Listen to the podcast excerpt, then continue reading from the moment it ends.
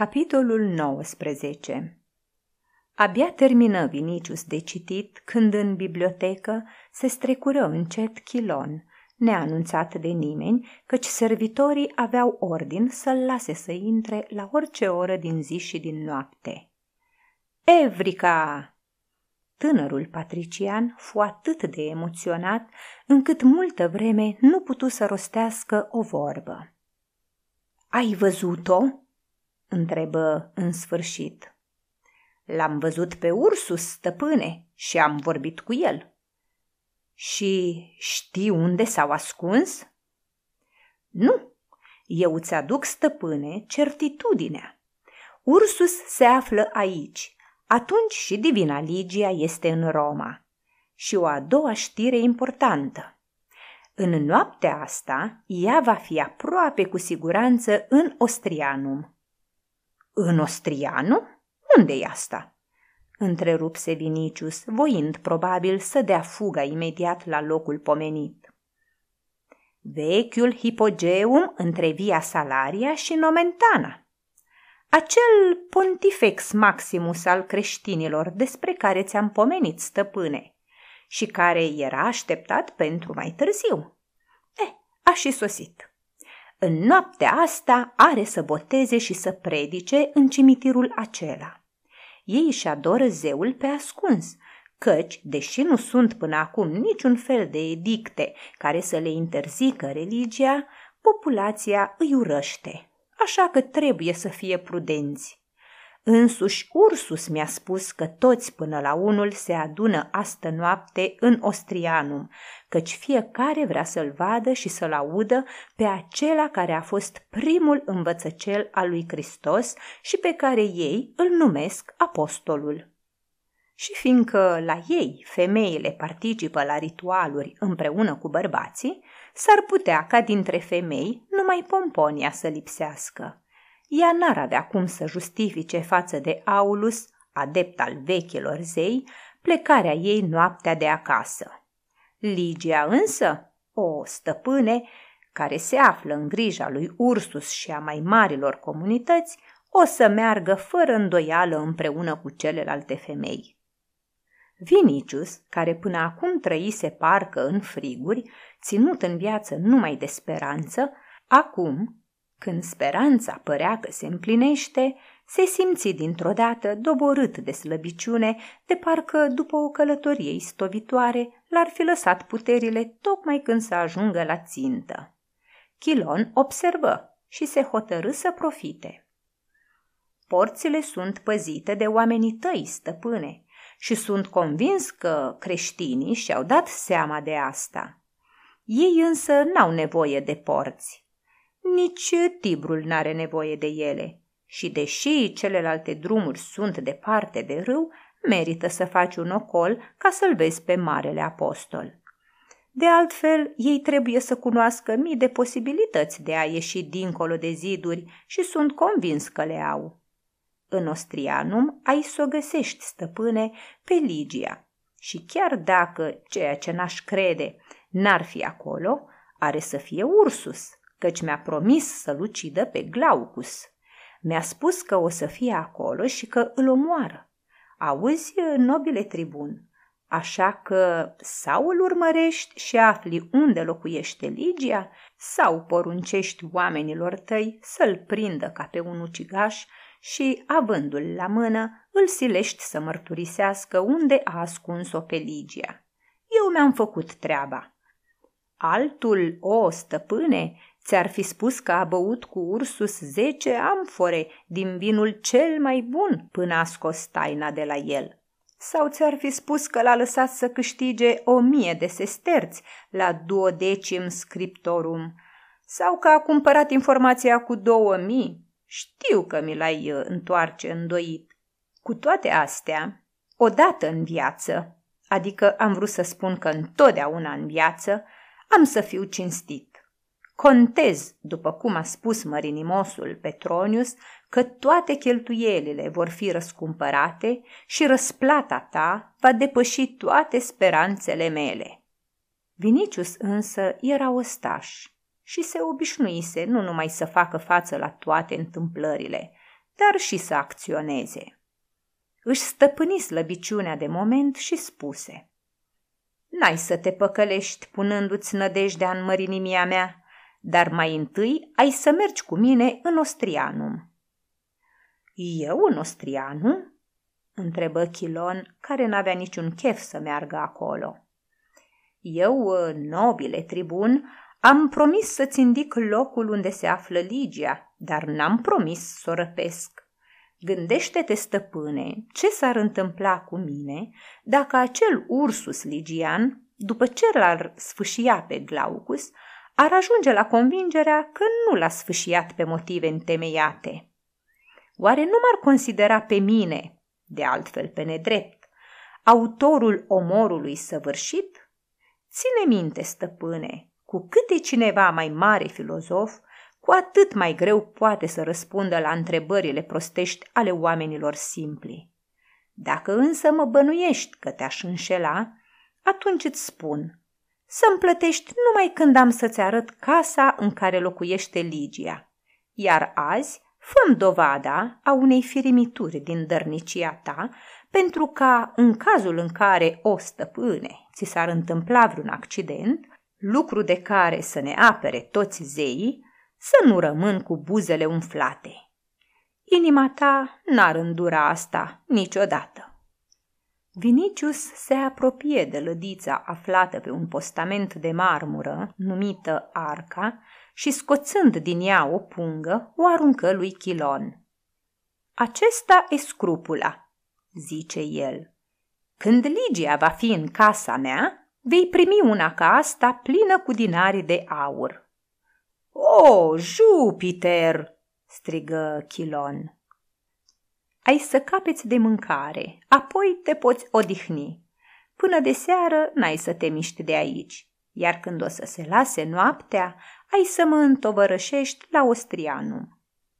În prima clipă, pe fața grecului se oglindiră spaima și șovăiala. Se liniști însă repede și spuse: „Cine ți se poate împotrivi, stăpâne?” Vinicius îl întrerupse nerăbdător și începu să-l descoase despre amănuntele discuției cu Ursus. Un lucru reieșea clar de aici. Sau adăpostul Ligiei va fi descoperit încă în noaptea asta, sau ea însăși va putea fi răpită la înapoierea din Ostrianum. La gândul acesta, pe Vinicius îl cuprinse o bucurie nebunească. Acum, când era aproape sigur că o va redobândi pe Ligia, supărarea și resentimentele pe care le nutrise împotriva ei dispărură. Pentru bucuria asta o iertă de orice vină. Se gândea la ea ca la o ființă scumpă și dorită, cu sentimentul că după o lungă călătorie se întoarce la el. Ar fi avut chef să cheme sclavii, să le poruncească să îmbrace casa în ghirlande. În clipa asta nu mai era supărat nici pe Ursus, era gata să ierte tuturor totul. Kilon, care cu toate serviciile pe care îi le aducea, îi trezise întotdeauna o senzație de scârbă, acum îi se păru un om amuzant și interesant. Îi se luminase casa, îi se luminaseră ochii și chipul. Se simțea din nou tânăr și dornic de viață.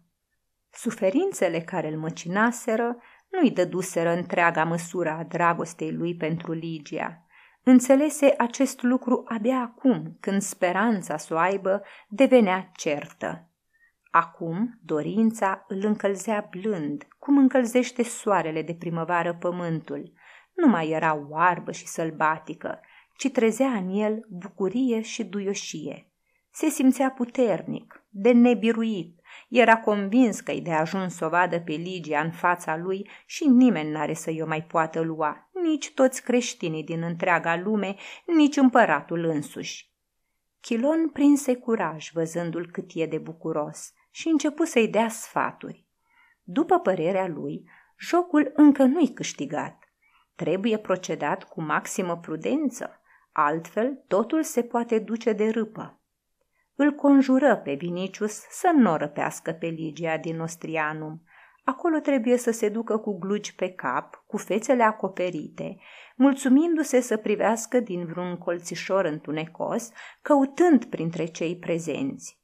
Dacă au să o vadă pe Ligia, singurul lucru bun de făcut o să fie să o urmărească de departe, să vadă în care casă intră, iar a doua zi în zori să înconjoare casa cu un număr mare de sclavi și să o ia de acolo ziua, pe lumină. Ea, fiind o statecă, aparține cezarului, așa că o poate lua fără să se teamă de lege. Dacă n-au să o găsească în Ostrianum, au să-l urmărească pe Ursus și rezultatul va fi același. La cimitir nu poate merge însoțit de un mare număr de oameni, căci ar atrage atenția asupra lor, iar atunci creștinii n-ar trebui decât să stingă toate luminile, așa cum au făcut la prima răpire, și să se risipească sau să se ascundă pe întuneric în ascunzători numai de ei știute. În schimb, trebuie să se înarmeze, sau mai bine să ia cu sine vreo doi oameni singuri și puternici, să se poată apăra la nevoie. Vinicius recunoscu că are perfectă dreptate și, amintindu-și de sfaturile lui Petronius, porunci sclavilor să-i aducă la el pe Croton. Kilon, care cunoștea pe toată lumea din Roma, se liniști pe deplin auzind numele cunoscutului atlet, a cărui putere supraomenească o admirase adesea în arenă și declară că merge la Ostrianum. Punga plină cu dinari i se păru mult mai ușor de dobândit cu ajutorul lui Croton. Se așeză deci, bine dispus, la masa la care îl chemă după puțin timp supraveghetorul din atrium și, în timp ce mânca, povesti sclavilor cum a furnizat stăpânului lor o alifie fermecată cu care e de ajuns să ungi copitele celor mai slabi cai și îi lasă mult în urma lor pe toți ceilalți. Învățase să pregătească asta de la un anumit creștin, căci mai marii creștinilor sunt mult mai pricepuți la farmece și minuni chiar decât tesalienii, deși Tesalia e renumită prin vrăjitoarele ei. Creștinii au o încredere nemărginită în el. Cine știe ce înseamnă peștele, înțelege cu ușurință de ce au încredere în el. Vorbind astfel, se uita atent la fețele sclavilor în speranța că poate va descoperi printre ei un creștin și îl va denunța lui Vinicius. Speranța, înșelându-l, se simți dezamăgit și începu să mănânce și să bea peste măsură, nemai contenind cu laudele la adresa bucătarului, pe care îl asigura că are să facă tot ce-i stă în putere să-l răscumpere de la Vinicius. Veselia lui era tulburată numai de gândul că la noapte va trebui să meargă în Ostrianum. Își făcea curaj, spunându-și că are să fie travestit pe întuneric și în tovărășia a doi oameni, dintre care unul este, ca luptător, zeul întregii Rome, celălalt patrician și cu înaltă funcție militară. Chiar dacă au să-l descopere pe Vinicius, își zise el, n-au să îndrăznească să ridice mâna asupra lui, iar în ce mă privește, au să fie grozav de iscusiți dacă au să-mi vadă fie și vârful nasului. Aducându-și aminte de discuția cu lucrătorul, toată teama lui pieri. Nu avea nici cea mai mică îndoială că lucrătorul acela e Ursus. Din povestirile lui Vinicius și ale celor care o luaseră pe Ligia din palatul împăratului, aflase de puterea neobișnuită a acestui om. Deoarece pe Euricius îl întrebase de oameni deosebit de puternici, nu era nimic ciudat că îl indicase pe Ursus. Pe urmă, tulburarea și revolta lucrătorului, când îi pomenise de Vinicius și Ligia, nu-ți permitea să te îndoiești că aceste persoane îl interesează în mod deosebit. El pomenise de asemenea de căința lui pentru un omor, iar Ursus îl omorâse pe Atacinus. În afară de asta, și semnalmentele lucrătorului corespundeau întru totul. Numai numele schimbat putea trezi îndoieli. Kilon însă avusese timp să afle că creștinii primesc adesea la botez nume noi.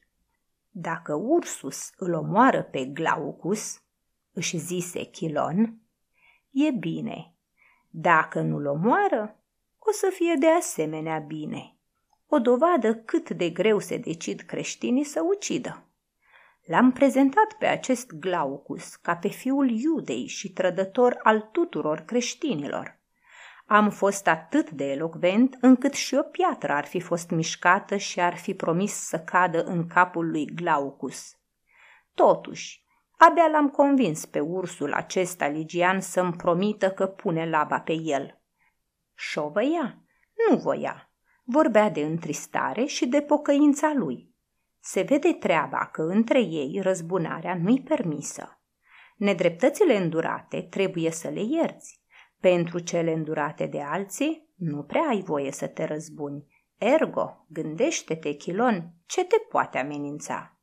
Glaucus n-are voie să se răzbune pe tine. Dacă Ursus nu-l ucide pe Glaucus pentru o vină atât de mare ca trădarea tuturor creștinilor, cu atât mai mult n-are să te omoare pe tine pentru una atât de mică cum este trădarea unui singur creștin.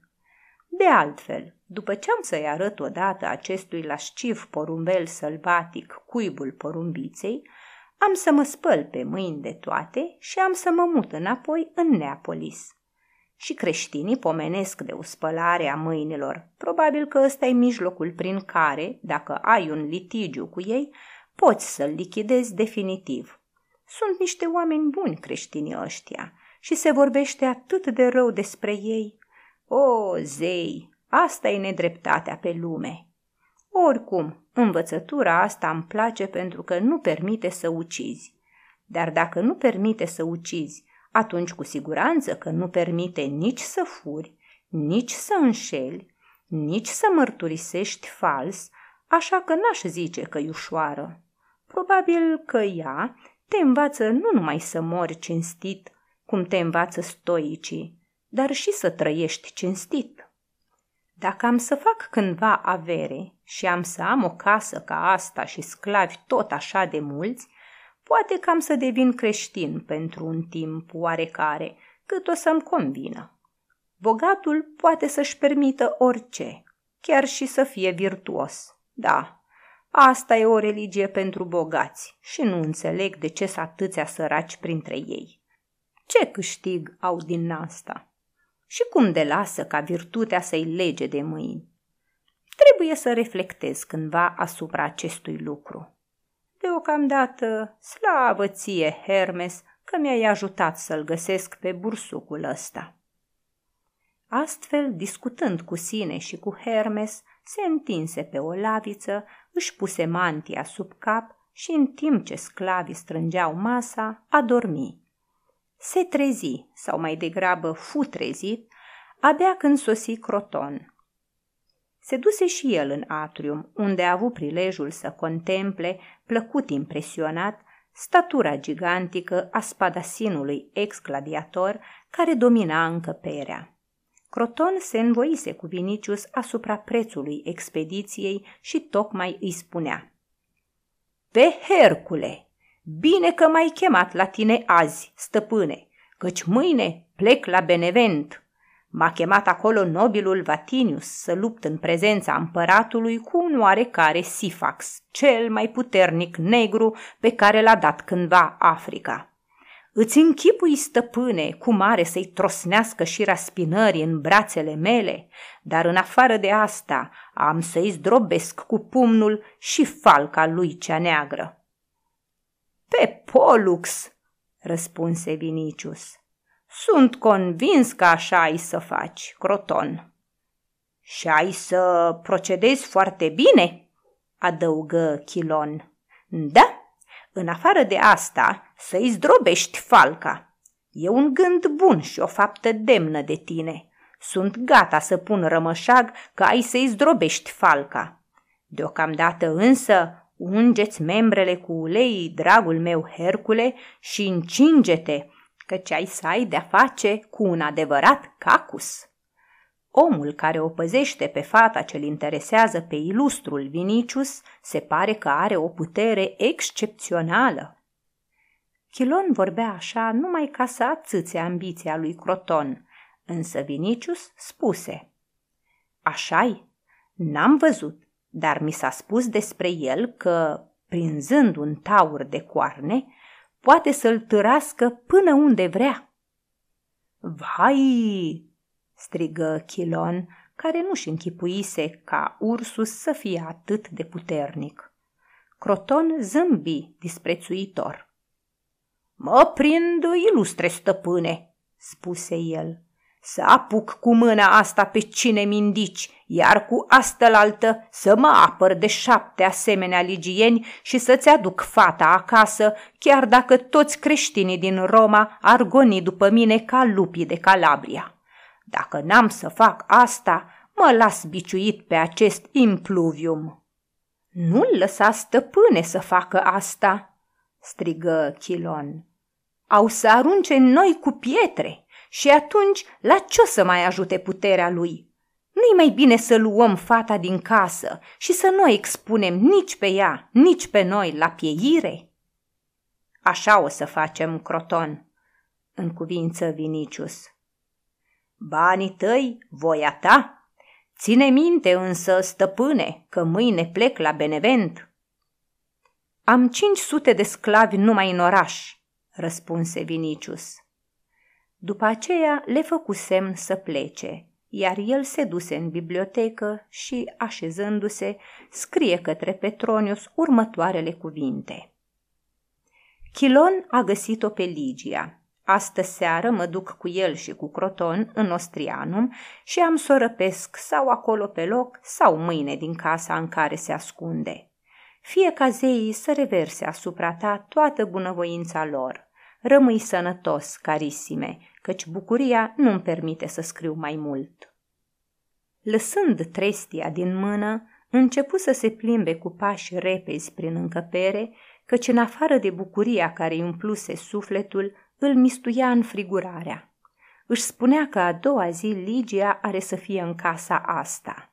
Încă nu știa cum are să se poarte cu ea. Simțea însă că dacă ea o să vrea să-l iubească, are să devină sclavul ei. Își aminti de asigurările Acteii că a fost iubit și se înduioșă. Va trebui deci numai să învingă pudoarea ei feciorelnică și unele jurăminte pe care probabil le impune învățătura creștină. Dacă-i așa, după ce Ligia va fi în casa lui și va ceda ambierilor sau forței, va trebui să-și spună și ea: "S-a întâmplat, ce să-i faci?" Iar pe urmă va fi docilă și iubitoare. Intrarea lui Kilon întrerupse cursul acestor plăcute gânduri. "Stăpâne," spuse grecul, "iată ce mi-a mai venit în minte.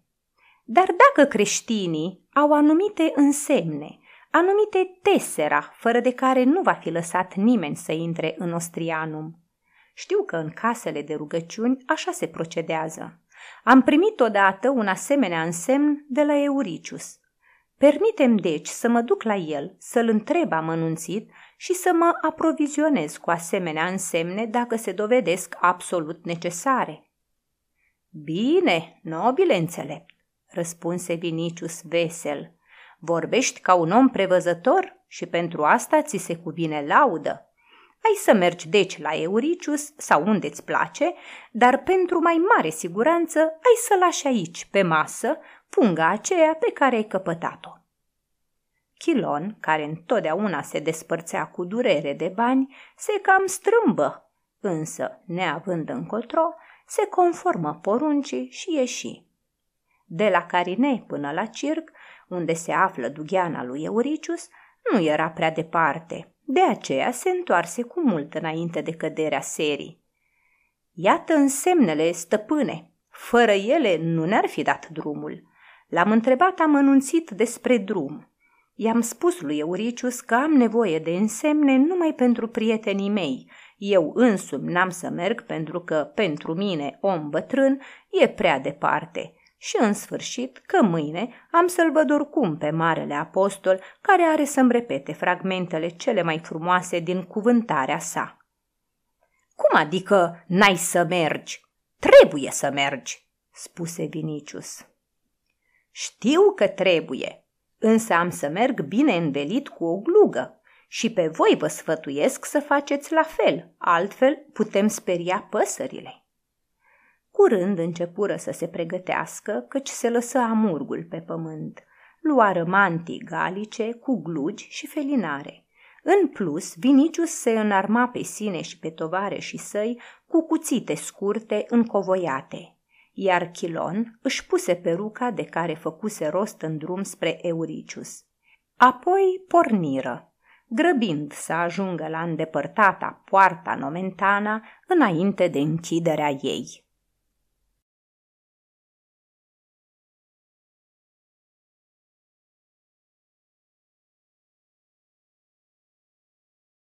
Aceasta este o înregistrare cărțiaudio.eu. Toate înregistrările cărțiaudio.eu sunt din domeniul public. Pentru mai multe informații sau dacă dorești să devii voluntar, vizitează www.cărțiaudio.eu.